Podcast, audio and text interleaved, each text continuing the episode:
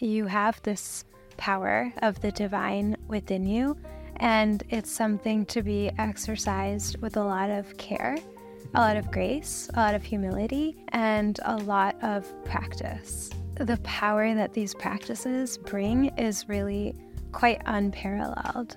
And I feel that this is an important experience and story to share now as what inspired actually me to write this book. Before we jump into this episode, I'd love to invite you to join this candid spiritual community to hear more conversations that will help you become happier, healthier, and more healed. All I want you to do is click on that subscribe button because I love your support. I love seeing all the comments pouring through, all the love pouring through, and we're just getting started.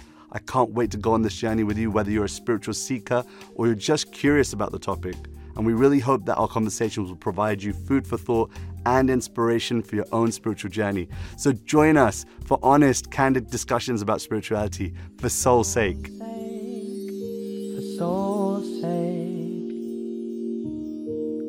For soul's sake. Today I'm joined by the one, the only Ananta Ripa Ajmera. She brought a copy of the book for me, so we want to get into that too. But those of you that know me know I'm a free flow specialist. I never come with an agenda to the conversation. So I'm going to turn to you, Ananta, and just first of all say thank you for coming. But what do you want to talk about? Oh, thank you for having me. I'm Great honor. open to the flow. Yeah. Let's just see where it takes us. see where it takes us. Let's let's maybe go down the way of the goddess. What what's the book about? What's the inspiration behind it? What's the message? Give us a little bit about it. Sure. The Way of the Goddess is a spiritual hero's journey from a divine feminine perspective. It's my own personal blueprint of transformation that has helped me make so many changes in my life that I could have never imagined making. Mm-hmm. It is the journey, the process, the protocol or methodology by which I have been able to overcome all forms of abuse, lots of trauma, eating disorders, codependency patterns, and to really reverse the script of my own karma so that I feel that I am now authoring the script of my own life's journey. Wow. And that's the power I wanted to, I felt called rather to be able to share with anyone who is seeking that authority over their own life and that ability to take whatever difficulties have come into your life and really be able to not only accept that it's there or that it happened, but to actually work with it in such a way that you can make it into your medicine that actually mm. serves you on your journey to moksha. Give me an example. What goddess in particular helps with what? And say, for example, I don't know. You mentioned eating disorders. Yes. Give me a little. give me a little substance on that. Shall we go into that Yeah, let's one? get into it. That's probably the one I experienced the strongest the first time I went through this journey of Navratri. I am really fortunate to have studied Ayurveda, yoga, and Vedanta in a couple of different lineage traditions. I've also studied very deeply uh, Swami Parthasarathy's Vedanta teachings, and they have all been so transformational. I loved learning about Navratri in particular as Mm-hmm. not just Garba, Ras, Dandiya that, you know, us Yeah. Gujaratis are really big We're into. connecting on the Gujarati vibe here. Both of us are Gujarati and we're, we're loving it. So, yes, Navratri is more than Dandiya. It's that, and actually, there's so much depth of meaning even in Dandiya and Garba that I never knew Mm. prior to asking the question, what is this all about? And having this intuition, even when I was really young in the Hindu temples, that I don't understand this right now. I kind of have to say no to this right now because I don't understand it Right. living in Toledo, Ohio, as one of very few Indian girls growing up. But I know somewhere deep down this is powerful and I'm going to be back and this is going to become an important part of my life's oh, work and mission. You knew at that time. I knew then, but I didn't know anything more than that, right? How to express it, the information. Yeah, mm-hmm. yeah. So then I flash forward many years to college, and suddenly I go to a yoga class in the middle of New York City just to deal with my stress of being a college student in a big city that came from a small town, from being there for the first time, not knowing how to handle myself. It was so interesting to go into the yoga studio and hear all the Sanskrit chants I grew up listening to and to smell the incense and to feel as though I was in some kind of a Hindu temple, but it was in New York and it was with a lot of people from a lot of different cultures. And the first class they were talking about how yoga is preparing us to serve. And that Is was this at something- Street, by the way? This was on um this was Jivamukti. Jiva Mukti. yeah. Cool. Yeah. They Well, were, unfortunately closed down over the COVID period, yes. but they're back via Sook and Rima. Shout out Rima. I don't know if you're going to watch this, but shout out to you. I love you. I Okay. used to go to her classes. really? Remo yeah. Beth. She's incredible. It was around the corner from the business school where I studied as an undergraduate. At that time, I think it was on 4th Street and mm-hmm. Broadway. So it was really convenient to go there. And I just felt really drawn back to my roots and back to India. And I think those classes really inspired me to relook at everything then. Like, and what was Navratri and who were those goddesses? And so the first time when I uh, got back from going to India for a six month pilgrimage after college, I got introduced to this lineage based tradition of Ayurveda, Yoga, Vedanta, where they take you on a journey of Navratri as an internal sadhana. Each day of the Navratri journey actually takes you into an exploration of the nine chakras in which different avatars of goddess Durga are believed to live, and they correspond with different spiritual superpowers. So on the first day, we are introduced to Durga Devi as the mother of earth, right? Mother Mm, Nature. She mm. is the grounding influence. She is the power of stability in our root chakra. And once we have grounded ourselves on this path, and that's actually the hardest step is to even get on the path because Right. you know, it's just difficult to be able to remove yourself from the world of distractions the and rat race. yeah, right? The illusions, the all of it to then surrender and say, I accept that there has to be something more than just this mm. material reality. And it causes us to have to let go of a lot of the things that we're attached to for our identity in order to make that search within. So I feel that that's actually the bravest step of all. And it's Mother Earth, right? So that's about the earth element. It's about grounding. It's about getting our feet onto the path itself. Mm-hmm. And then once we have our feet on the path, then we're introduced to Durga as Devi Brahmacharini. And she is teaching us the Brahmacharya protocol, which I feel is really important to start sharing about in modern spirituality. I feel Tell the viewers that don't know what brahmacharya is. What is that? yeah, so brahmacharya, a lot of people have misunderstandings about. They think it's just complete abstinence, total celibacy, and that it's only for monks. But actually, brahmacharya is the foundation of the whole practice of yoga. And I mm. feel that in the modernization of things, a lot of the ancient teachings get left out, right? And they're replaced by what's more modern and alluring and attractive and like let's take some stuff and let's remove some others and just make it kind of a modern Yeah. thing. But I feel that really understanding brahmacharya and practicing The it student. it really brings about the alchemical transformative power of these practices Yeah. because it's for everyone to be able to have a stable mind, to be able to not get overcome by emotions, right? To be able to channel all of our creative and sexual energy into the pursuit of the higher and to be able to be a master of our senses rather than a servant, Servant of, of the, the senses. senses. right? It's so, so important. And I love that you're wearing this mala Mm. because, Just got it a few days ago. I was in Vrindavan. Just got it. oh, that's beautiful. Because Devi Brahmacharini is having two weapons that don't maybe look like weapons. One is what you're wearing, a japa Mm. mala, and she's Mm. holding it. Yeah. And that is one of the wonderful practices of brahmacharya to be able to move the anxiety that we have, right? And actually chant mantras on a Mm. mala and be able to get transformed by the power of those ancient syllables and the mm. transformative healing potencies that are latent within them, which, you know, you're always activating in your Tried. kirtans and it's mm-hmm. beautiful. And it's an important daily practice to be able to purify our minds and to be able to really practice that restraint which actually ironically leads to greater enjoyment So I think a lot of times people throw brahmacharya to the side because they're like, no enjoyment, doesn't sound good. Like, I don't want this. But in actuality, it's only when you have control over your senses that you can actually enjoy your senses.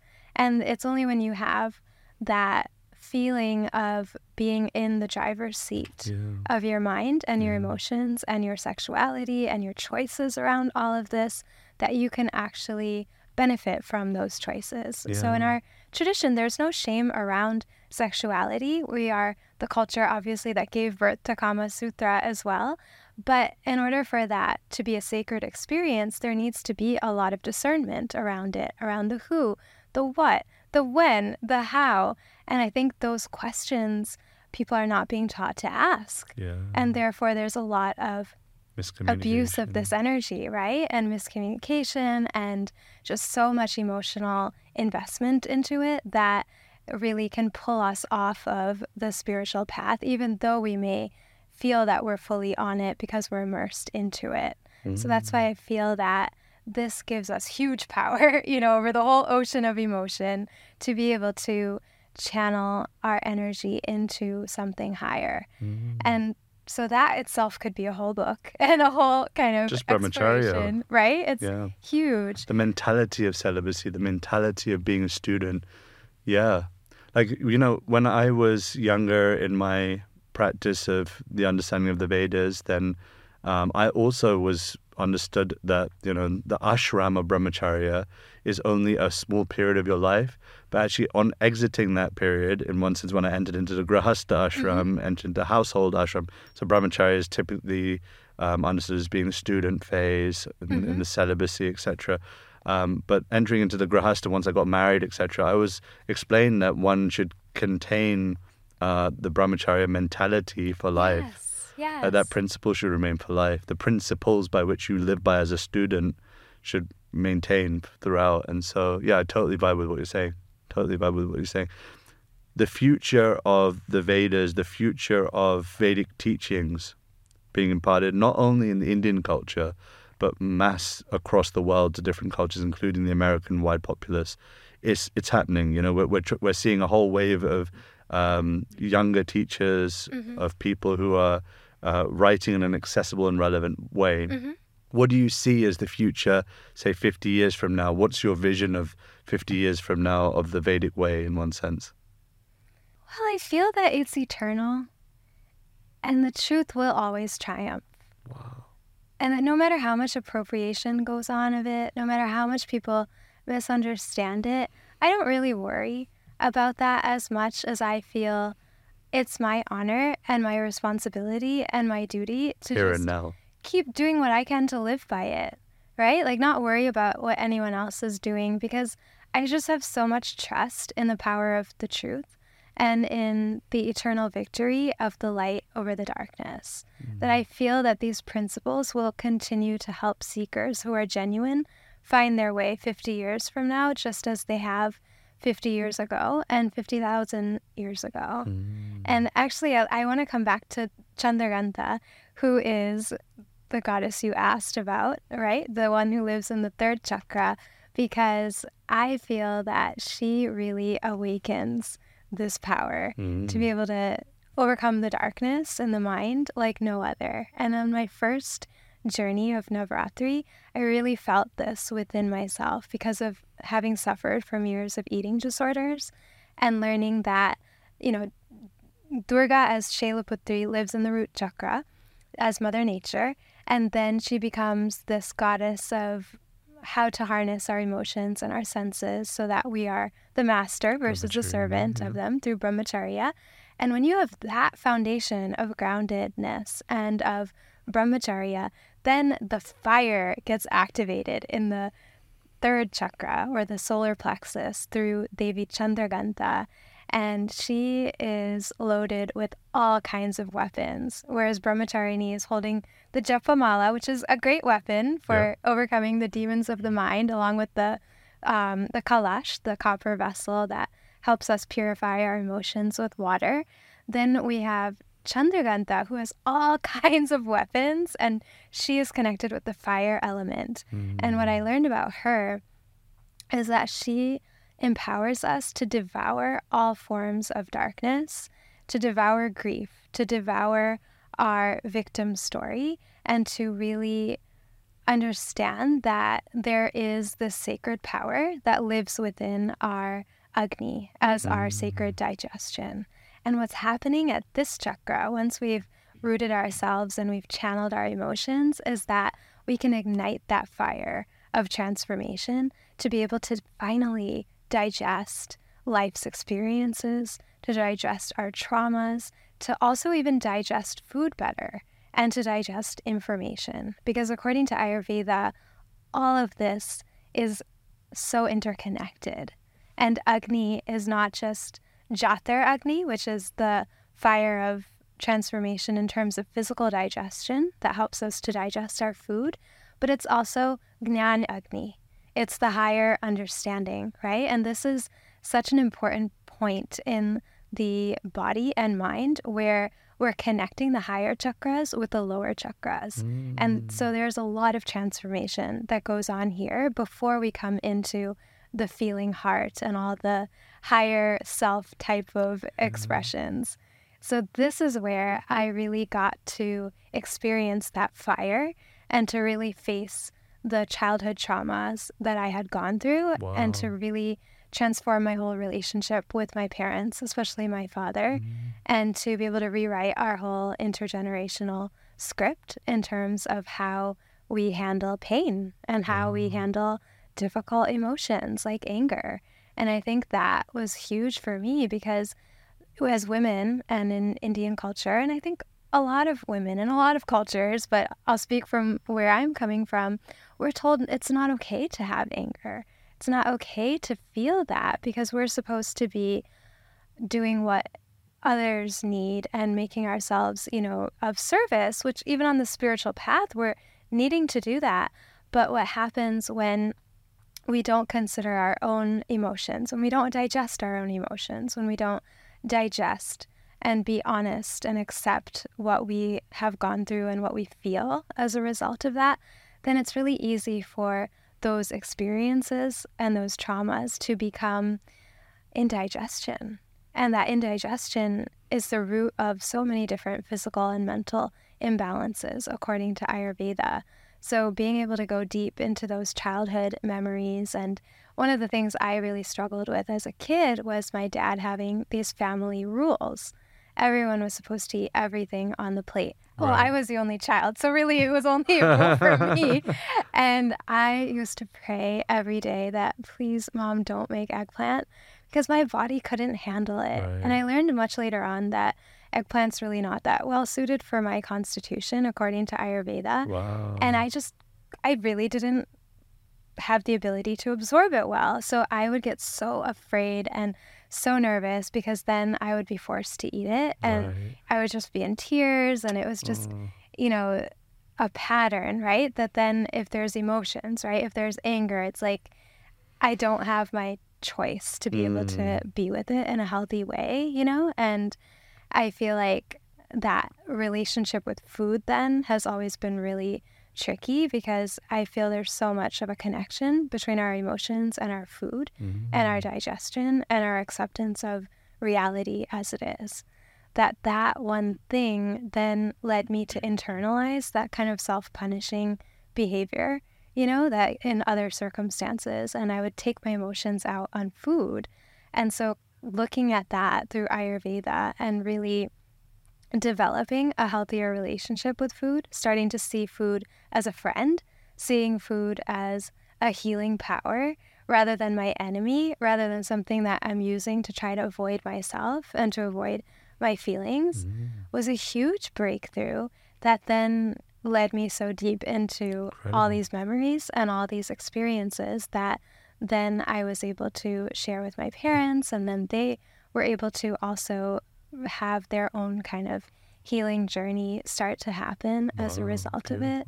And it's just been one blessing then after another. And I feel like it was such a miracle to be able to have that kind of a dialogue. And mm. I wrote mm. about it in my book because I'm just so grateful for all the transformation that I went through to be able to voice what I felt, you know, and to be able to really consciously rewrite the script of our whole family dynamics and Wow. relationships so that we can really make it about healing and about love. And so there's a ritual, even with the copper vessel with the water in it, called Sandhya Vandanam.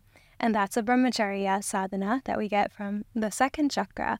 But I had invited my father to come to where I was studying and actually did this ritual, the Sandhya Vandanam sadhana, with him.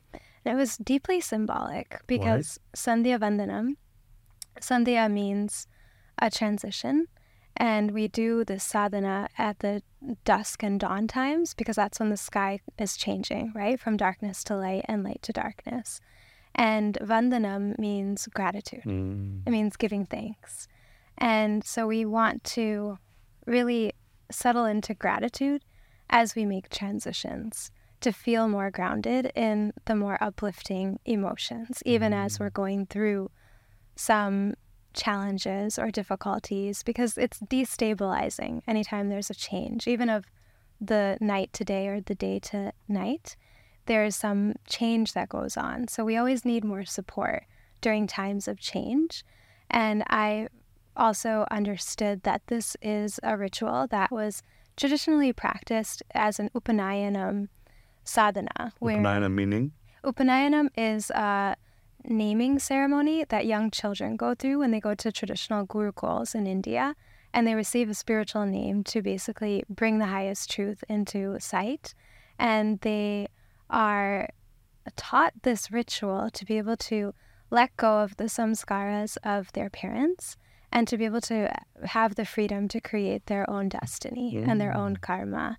And so when we do this ritual, it's very simple. It's but it's very complex. It doesn't take very long, but there's a lot that happens when you of do it. consciousness unpacking. Yeah, yeah, because it's cleansing with water, but it's also mantra, it's also pranayama, it's also consciously blessing all of the organs of Mm. action and all of the senses before they're going out into the world to interact, right? So that we can really be contained within our armor of brahmacharya so that we're not overtaken by the inner demons, right? Or the outer demons who are really just our own inner demons Mm. manifested outside.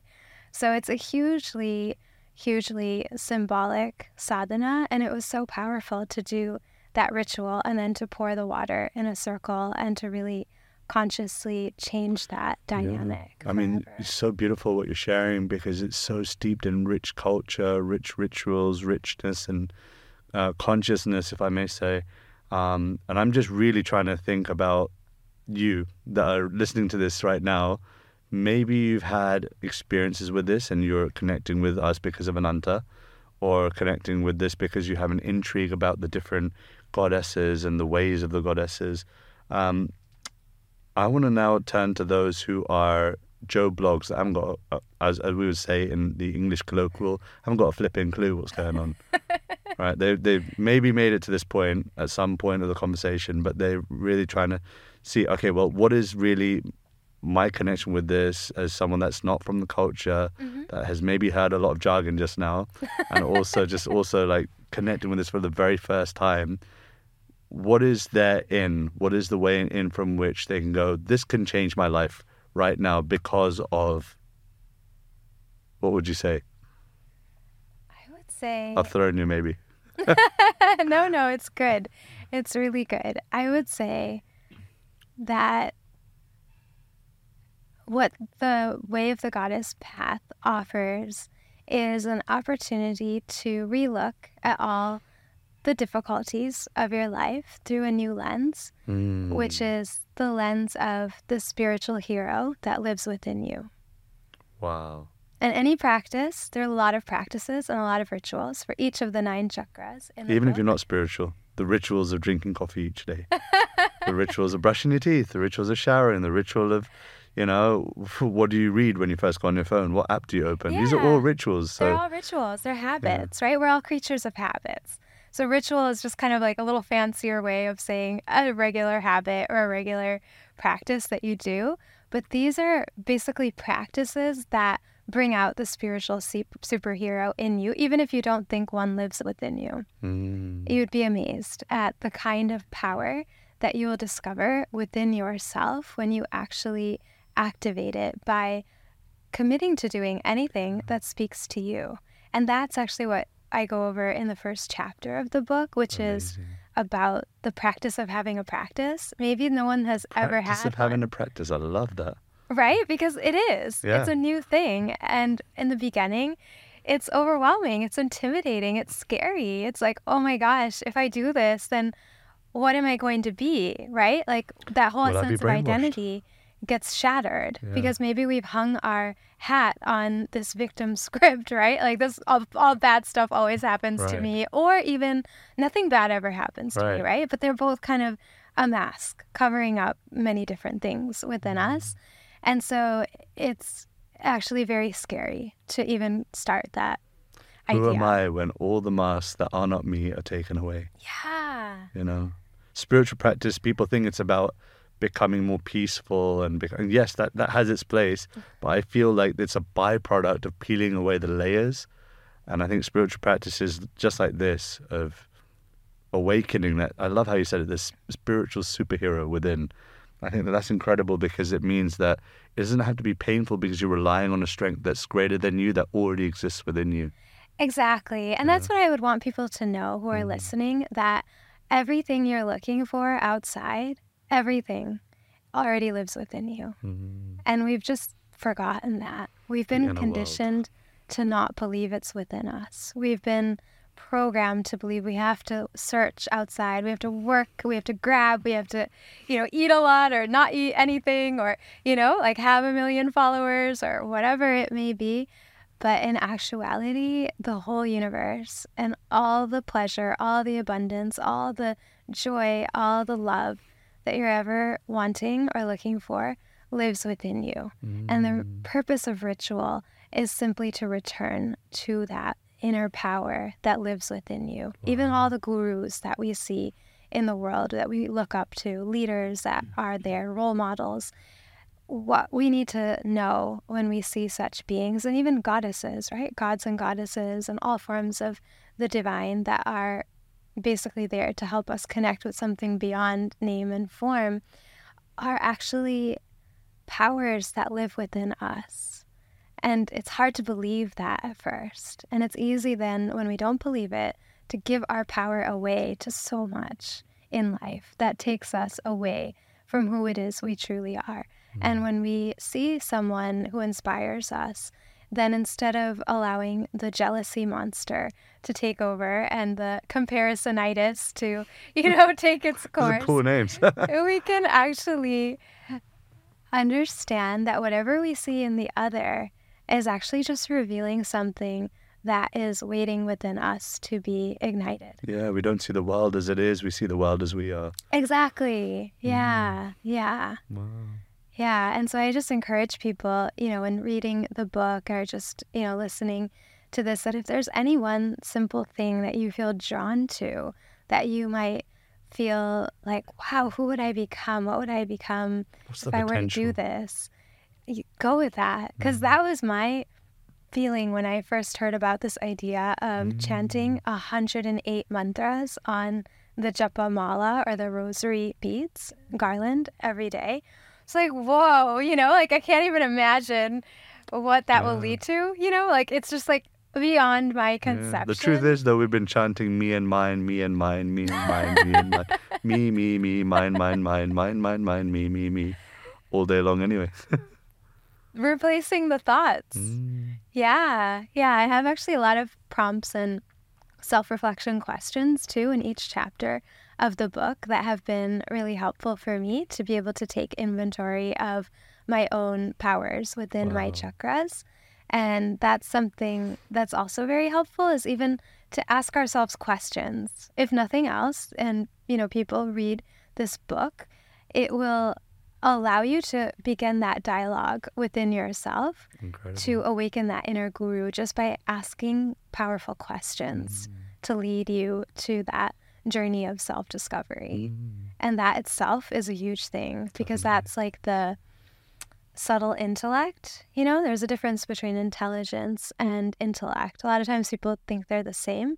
So, the intellect is that which allows us to really become the master of our own destiny and to be able to not be a servant of the emotions and of the senses. And when we develop the intellect, we're actually developing our spiritual superhero abilities to really overcome a lot of the traumas that we go through because it's all often rooted in a script of I'm not good enough or I'm not worthy or I don't deserve or something that we may have internalized Mm. based on bullying, based on abuse, based on Life trauma experience. life experiences. Yeah. And so, what this questioning gives us is the power to stop taking things for granted and to question everything in order to really get down to the essence Yeah. of who we are. And that's a practice itself in the Mm. Vedanta tradition of neti neti, not this, not this, right? Because we're not this, we're not this, we're not the voice that says we can't. We're not the Mm. voice that says we're not good enough. We're not Yeah. the voice that says so many self defeating things. That's not who we really are. That's just a projection of something. A that needs- projection of a projection of a projection, even. yeah. And those are mm-hmm. the kind of demons that we're looking to destroy when we are uncovering the power of the warrior goddess Yeah. within. And I also want to say that even though it's divine feminine, this lives within all beings of all genders. And I feel it's even maybe more important for those in male identifying bodies to really be able to connect with their divine feminine because it's just so needed in this world that has gotten so out of balance that we all need to be able to connect with that nurturing power within Yeah. us that allows us to really give birth to a higher version of ourselves and to the liberated version of ourselves. Wow. Wow, wow, wow. Could you share a little bit about your own personal experience? Like a really, I mean, off without getting too personal, a moment that you felt very connected to Durga Devi. I know you mentioned Navratri and I know you mentioned the rituals, but is there a particular moment, a story in your life where you feel this is the moment of uh, where I felt really deeply connected with with Devi? Okay, are you ready? Got my seatbelt on. Let's do this. Yeah, because boy, when you invite Durga Devi, the warrior mother goddess, into your life and into your heart, the exact experiences of life to be able to feel that power within, they come literally knocking at your door. Wow. And I actually had that experience of a being knocking on my door. And it was actually the most terrifying experience of my life. Really? Yeah, it was uh, an experience of going through being very controlled by someone outside who I looked up to a lot and had sought guidance from and was I'm grateful for still, honestly. And I found that there was this power within to be able to feel the gratitude and also to be able to assert really healthy boundaries Mhm. and not invite this energy in literally through the door to do whatever dark behaviors they were looking to do when I had said no more. You know, I'm, I'm moving on on my journey. It's a lot of narcissistic rage, you know, whenever we set healthy boundaries as empaths with people who have these tendencies. It's not who they are, it's not a label because everyone is Atman, everyone is a soul. And I was so afraid to say no. I was so afraid to leave. I was so afraid to take some time to integrate the things I had learned on my journey, even from this actual person. Everyone has divinity and demons within them. And in that day, a lot of the demons within this being were coming through the door. Wow. And I found that I was terrified. It was the scariest experience and day of my whole life. And yet I found that my hands immediately went like this. And I, with the fear, with shaking, was telling myself, Abhaya Mudra, which is a hand gesture from the goddess tradition of fearlessness in the face of fear. And really praying that this being would find their light. May you find your light. And just all these mantras that I had chanted for so many years prior on the Japamala, I literally chanted them through the door and was sending this light to the darkness through the door and just feeling so much power coming through me to be able to face this really, really scary, unexpected situation of life with a kind of power I didn't know I had. I want to know more. I, I feel like this, like I'm, I'm painting the picture in my mind. Wow. It was intense. Yeah. It was very, very intense. And these same beings Uh-huh. had actually tried to stop the publication of my book, this book here, which is how I know that there's a lot of power in it. Anytime people are trying to stop something from being there, you know there's something in it. Mhm. And again, that was my opportunity to really stand for truth and to tell myself, Dharma Rakshati Rakshata. That's Sanskrit for the one who protects Dharma Dharma protect. always gets protected by Dharma.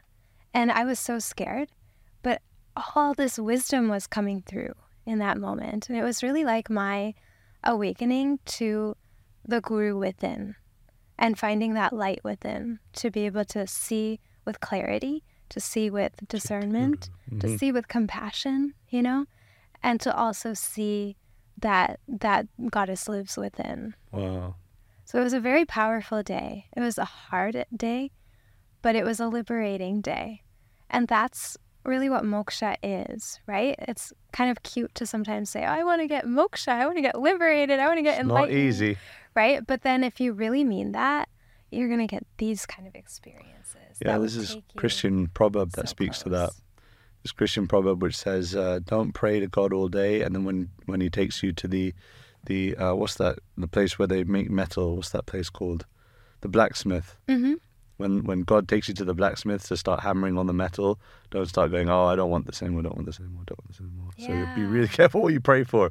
Yeah. You really want to be liberated. it's not going to be simple, plain and simple sailing. You know, this peeling away of layers, the peeling away of that which is not, the uh, re- realization that we are spiritual by nature. It sounds really beautiful, but the actual work that's required, you know, that's it's not something that happens with just the light beam shining on your face and it's a moment and that's it. No, it takes a lot of preparation, a lot of conscious thought and practice, and so very impressive, very impressive. Do you have anything now that you've written the book? Because authors always have this. Uh, anything that you wish was in there that's not in there? Well, this origin story Right. of the door, you know, and, and me fighting the darkness was a story I originally wrote about in the book and it got removed from the book. Yeah. But I feel it's all divine orchestration. I feel that now by sharing it with you, it's the first time I'm really liberating that story. Wow. And it's important to do that because it's important for anyone who's ever been in any kind of bullying situation like that, of any kind of authority figure in your mm. life, to know that you have this power of the divine within you. And it's something to be exercised with a lot of care, a lot of mm-hmm. grace, a lot of humility, and a lot of practice right? So it's not an easy path by any stretch of the imagination, but the power that these practices bring is really quite unparalleled. And I mm-hmm. feel that this is an important experience and story to share now as what inspired actually me to write this book mm. because I was having so many different kinds of experiences of so many different inner and outer demons, right, that were approaching and coming to test me and test my resolve and make sure I'm really committed to moksha, right? That I'm committed to liberation for real. And I feel that after the book came out, I had so many of those. I had a car accident a year ago where it was really close in terms of being saved, right, by divine grace. And I had that book and my first book in my lap. And I was like, wow, I was spared by uh, this accident of three different cars, one that flipped over. Holy moly. And I knew in that moment, I just felt this total acceptance of what is and so much gratitude that, wow, I survived this. And it's because I have this responsibility to empower people to know that these powers of the ancient wisdom exist within us. Mm. And then I had my Instagram account get hacked a little bit after that. And there was a photo of the probably the person who had hacked it wearing all black with chains and their hand in this hand gesture or mudra, which, as we know, is about, you know, about infinity. It's about transcending the three qualities of nature so that we Person who hacked it put a new display picture like this. yeah, with chains around their their hand. And it was so symbolic to me that wow, what an amazing image. They didn't know what they were doing, like when they did this. Probably not. I wouldn't think so. Wow. But it was just like Got the chills. wow, right? That like we all have so many chains, and this is the meaning of moksha is to be able to free ourselves from the mental bondages, right? And the fear. And this was scary because they were asking for money to be able to give my account back to me. I had just moved into a new place, so it was unfamiliar surroundings, and then suddenly my most important online it. thing was gone, right? And I needed got to pay back? for it after three weeks of a lot of sadhana and a lot of learning about cybersecurity to be like a warrior goddess on the internet. Holy And I laugh, but like it was real. It was like a real education for three weeks about every day, like hours on end, like protecting all the things. But then, yeah, I was like, oh, this is also very liberating to know that, you know, we're not dependent upon anything Mm. external, right? And also, let's get people's emails because they're easier to copy and to, you know, hold on to and to be able to stay in touch that way. But it also just, every experience just reaffirms that, oh, I went through that. Oh, okay. You know, it's okay.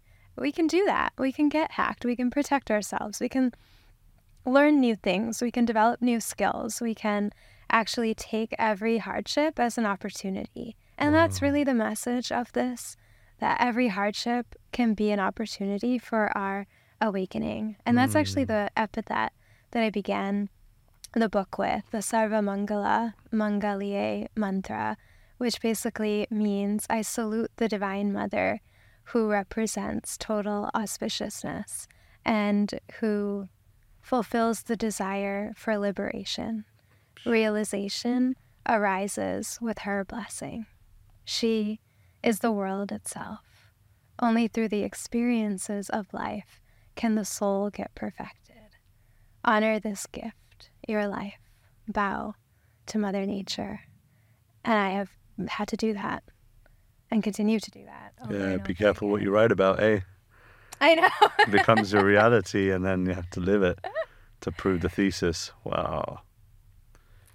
Is there anything that you wish uh, from the book that would perhaps. I, we live in a world where that's always eternally in turmoil, yeah. you know, eternally. And I think, you know, even if we recorded this podcast a year from now, I can guarantee we could still say we're in a heated political, global situation where we're war torn, Mm-hmm. divided, polarized. We could we could do this eternally, like because that's just the nature of the material world in one sense. Yeah. Um, but is there anything that you wish to share with someone, maybe that's listening to this, that is in a really dark place right now here, um, that could help them immediately?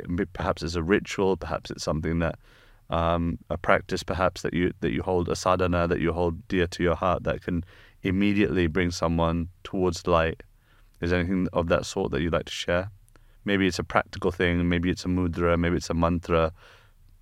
Anything that you can help anything that can help a person who's experiencing real darkness right now. Yeah, yeah, there's a couple of practices that come to mind.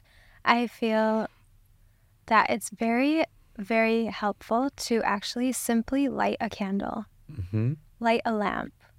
Because in the act of lighting that lamp, you are actively dispelling darkness Wow. and reminding yourself of what already lives within you, even if you can't see it.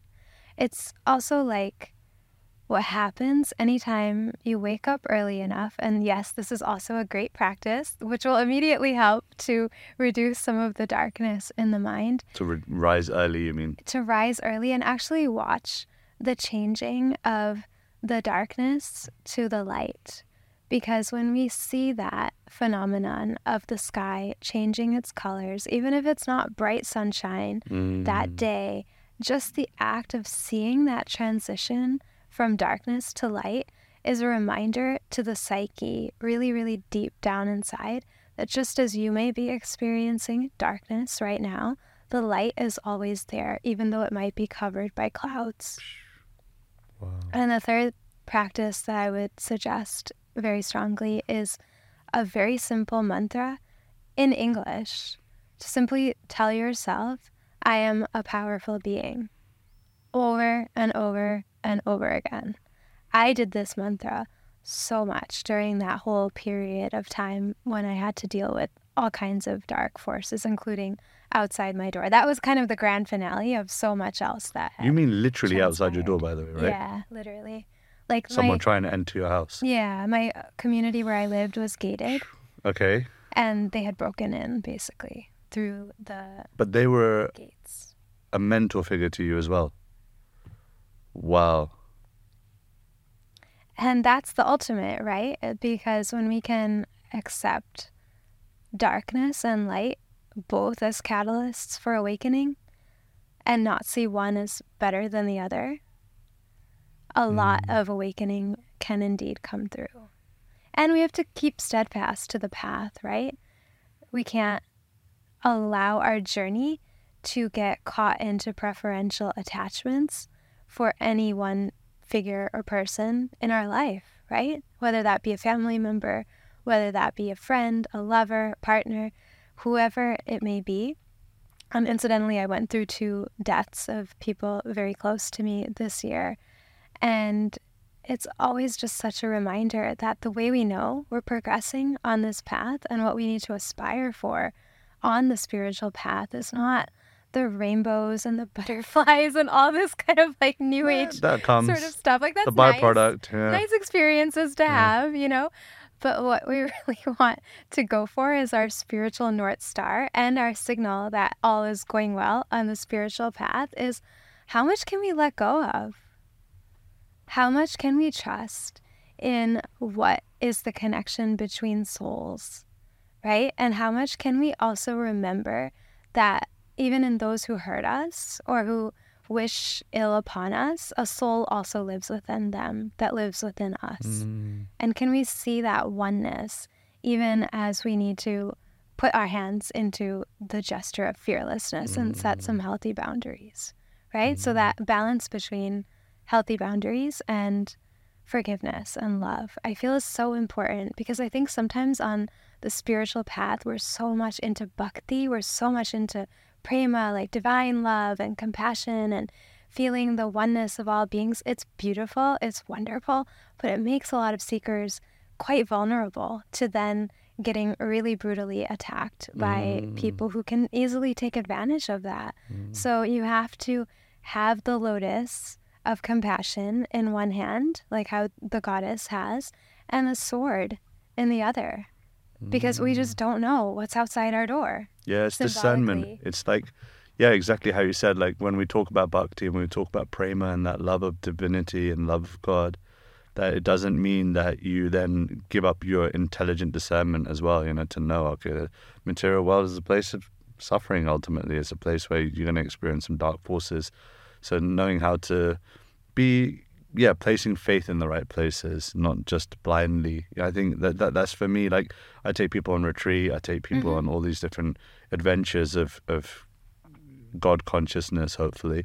And along that way i try to instill within them that don't now lower your guard and, and go okay everything is great everything's wonderful. Still be discerning about where you're placing your trust and your faith. And um, even though that verse, while you were speaking about letting go, that verse in the Gita about sarva dharman parityaja, let, let, let go of all these different varieties of shelters, mam ekam, and then take shelter, mam ekam, in me, in that one shelter, uh, sharanam braja, uh, aham tam sarva that all the other things will be, you know, taken care of. All the other, that's fully uh, uh, the highest position to be fully surrendered to that divinity, that all-encompassing light, Krishna, God, whatever that name is for you, but to all the time still be discerning about, well, is this relationship, is this conversation, is this path uh, getting me towards that, or is it just binding me down in some way, shape, or form? And so, yeah, the path doesn't necessarily even need to be obviously spiritual. Like you could have a path which is being on the the consumerist path. You know, receive money, spend money. That's also a path. Yeah. You know, it's a path that you've chosen to take on in this lifetime. But am I choosing to go, I want to take a different path? And that path still you need to be discerning the whole way. You know, each and every point, even at this point of my I don't know if you would call it spirituality, but mm-hmm. whatever I'm on right now, mm-hmm. I'm still discerning each and every place I go that is this someone I can confide in? Just because they have a shikha, just because they wear robes, mm-hmm. just because they come from a world perhaps that they speak particular jargon, mm-hmm. does that mean that they are more spiritually potent? Mm-hmm. Not necessarily. No, not necessarily. Not necessarily. And I think that that's not to completely diss and, and destroy institutions, spiritual institution. That still has its place too. Yes. You know, respect for when I go to any temple, whether it be a temple, even a mosque, a church, etc. Of course, head low, bow down, be humble, etc. Because ultimately you'll learn something. Yeah. But the us the the other side of it is uh, to not just place faith blindly, blind faith. And so, yeah, I love what you're doing. I think it's incredible. The way of the goddess is it's. I know it's already a bestseller, but may it continue to go far and wide. And I want to thank you so much for sharing your truth with us. But I do want to do some quick fire round questions. okay. You up for it? Fire it away. All We just talked about the goddess who embodies the element of fire, so I will be channeling Goddess Chandrika as we do this. Please keep her at bay. I'm a little bit afraid. Yeah, they say that you have to be very cautious of her darshan, right? Because just seeing her will set all kinds of flames. it's about to go down. Yeah. All right. Question number one. What's something you're curious about in your life right now? Something I'm curious about. is One word, one sentence ish. Surprises. Mm. Curious about surprises. Just for you. Coming through the door right now. I'm joking. Question number two. What's something you're personally working through at the moment? I would say I'm working through reconciling divine surrender with practical sustainability. Sounds like a lifetime goal. Yeah. Far out though. I'm into it. I'm into it. Question number three. In short, what legacy would you like to leave behind in this world? That's something I think about a lot. Yeah. I think about, I've thought about a lot, especially this year, in losing beloved teachers, Sorry, could you repeat that? In losing some Losing beloved, beloved teachers. teachers. Yeah, you've been thinking about Losing it. their physical body. right. I found that their spirit guides me even more so now. Their bani, their instructions, Yeah, the teachings. and the love continues on. Mm. And that is incredible to feel the legacy of someone's pure, unconditional love. And that's the legacy I feel drawn to embody and carry forward Beautiful. May it in anything I do and everything I do. Wow. May it be. Question number four.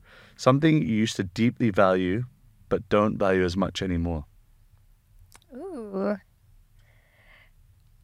Something I used to deeply value, but don't value as much anymore, is actually the physical presence of beloved beings. Wow. It's not that I don't value it, it's just that I have had these powerful experiences of discovering that connection Mm, between souls that outlives the body.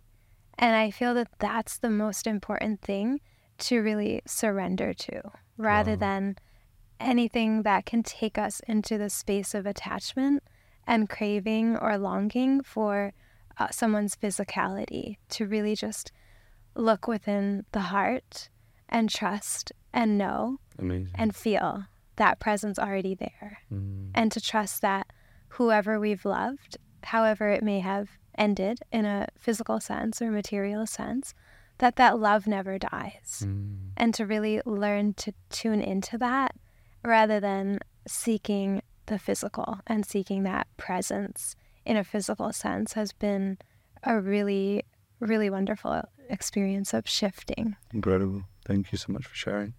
And the final one if you could create one law that everyone had to follow, what would it be? One law that everyone would have to follow Yep.